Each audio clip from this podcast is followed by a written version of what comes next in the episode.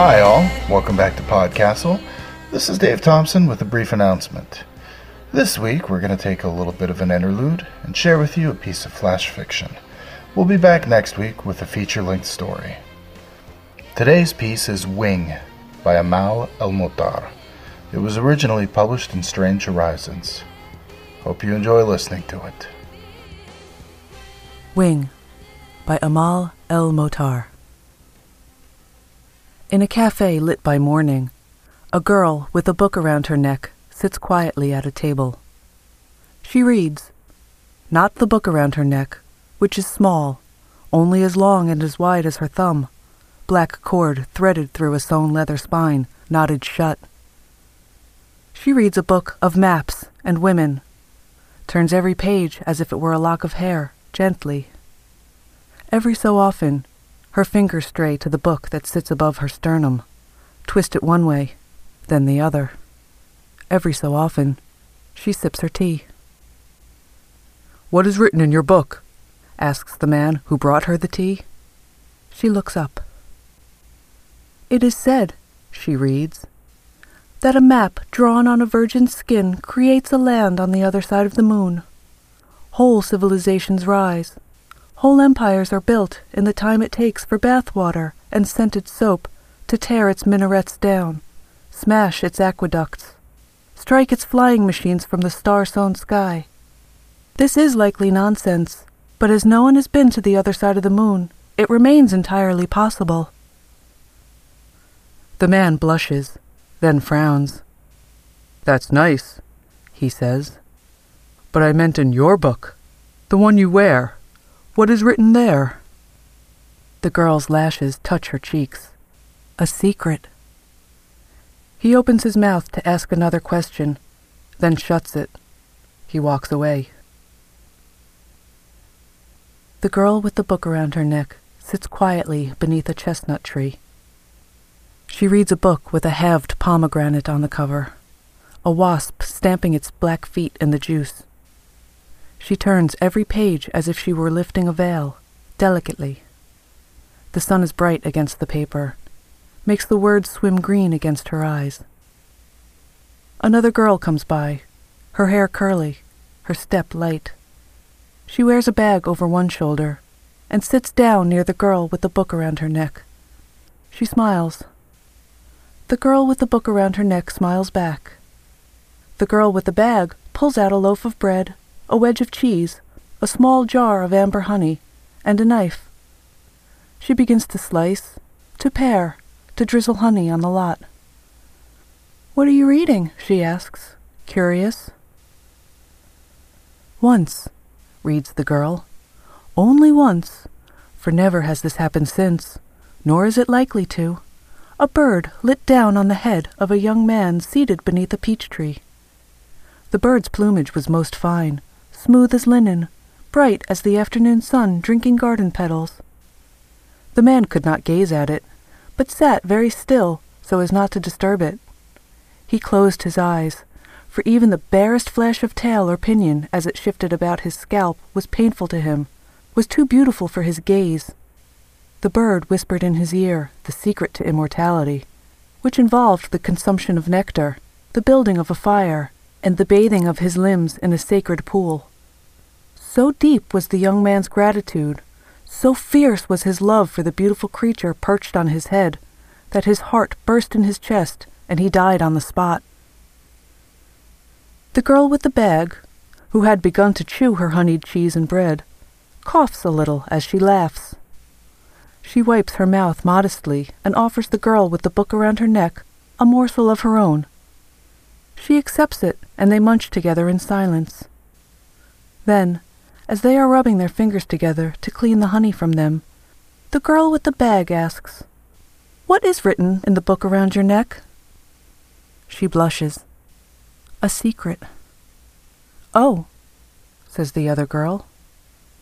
They spend a few more moments together before the girl with the bag gathers up her effects, bids the girl with the book around her neck a kind farewell, and goes on her way. The girl with the book around her neck sits quietly on a jutting rock by the sea. The sea is not quiet. The sea is an angry choir of dissonant voices, all taking turns striking their rage against the shore. The waves curl foamy fingers towards the rocks, smash their delicate salt bones to glass. Everywhere is a fine, damp mist. The girl has no book to hand. She pulls back the left sleeve on her raincoat, dips her fingers into a tidal pool, lifts a mixture of sand and clay from it, and tries to draw a map on her skin. It is not thick enough. The wet sand will not make lines, only prickle her as it winds its way along her forearm. She pulls her sleeve back down. She looks out at the sea, at the gulls mewling, the crows cawing, and tries to think of a song. A boy approaches the rock on which she sits. He looks up at her. She looks down at him. He wears a raincoat too, gray as the sea, and a dark blue scarf around his neck to keep the damp from his throat. It is sensible. She does the same. They look at each other a long moment. Then he says, Would you like to hear a story? She nods. It is said that once every 563 days, two people will walk on the beach with matching raincoats. It is further said that every 1,126 days, these people will have matching shoes. But it is rare as a bird with feathers linen smooth, rare as a city on the dark side of the moon, that they will both wear books around their necks, and rarer still that those books will hold secrets. Come up, whispers the girl to the boy with the book around his neck. Come up here. He does with his hands to the rock, his shoes like hers, his coat like hers. He unbuttons the collar, unwinds the scarf from his neck. There is a book there, the same length and width as hers, black cord threaded through its sewn leather spine, knotted shut.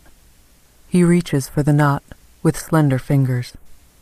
Wait, she says, wait. She unbuttons her collar, unwinds her scarf, bears her own book for the opening, bites her lip as she looks at him. Are you sure? I want to tell you a secret, he says, firm. They open their books. They turn every page as if touching each other's cheeks. They read the same word, the only word, buried in each book's deepest heart, nestled up against its sewn leather spine behind its knotted ribs. When the tide comes in, it finds a clutch of soft gray feathers sticking to the rocks, spilling from the pages of two tiny books with no words in them. The tide yawns. It licks them like a cat. It tangles the black cord that threads them, knots them together, and swallows them into the sea.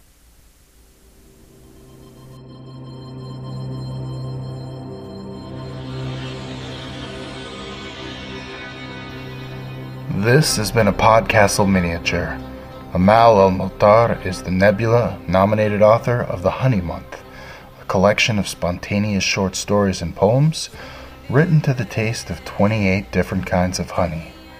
She is a two time winner of the Rhysling Award for Best Short Poem and edits Goblin Fruit, an online quarterly dedicated to fantastical poetry. Her work has most recently appeared in Steampunk 3, Steampunk Revolution, Chick's Unraveled Time, a volume of essays on Doctor Who and Glitter and Mayhem. You can find her online at amalmatar.com. Amal told us about this story. I wrote the first draft of this back in 2009 and never thought it was saleable. It's small and strange and very curious and precious to me, very full of tentatively growing familiarity with my adopted corner of Cornwall. It's a story that I've sometimes read to people with uncharacteristic shyness. Because reading out something that's as much about the intimacy of reading things out to people as it is about anything is enough to make one's blushes run meta. The fact that it will now be read out to Podcastle's audience strikes strange chords in me. May it do the same to your listeners. Thanks for that, Amal. Your narrator is Danielle Daly, If you listen at all to Cast of Wonders, you'll be familiar with her, as she's read a number of stories there, most recently Small Magics by Alethea Kontis. She's also recorded a couple of stories through the ACX program at Audible, and the one she recommends to her audience is a novella about a lonely pre colonial era Native American girl. It's called Sister Raven by Karen Ray Levine. Danny loves this beautiful story tremendously and thinks you will too. And I, Dave, can tell you that I personally enjoyed listening to it myself. You can find it on Audible, Amazon, or iTunes, and you can find out more about Danny at her infrequently updated blog, dannyreads.com. Thanks so much for listening, and we'll see you again next week with a feature length story.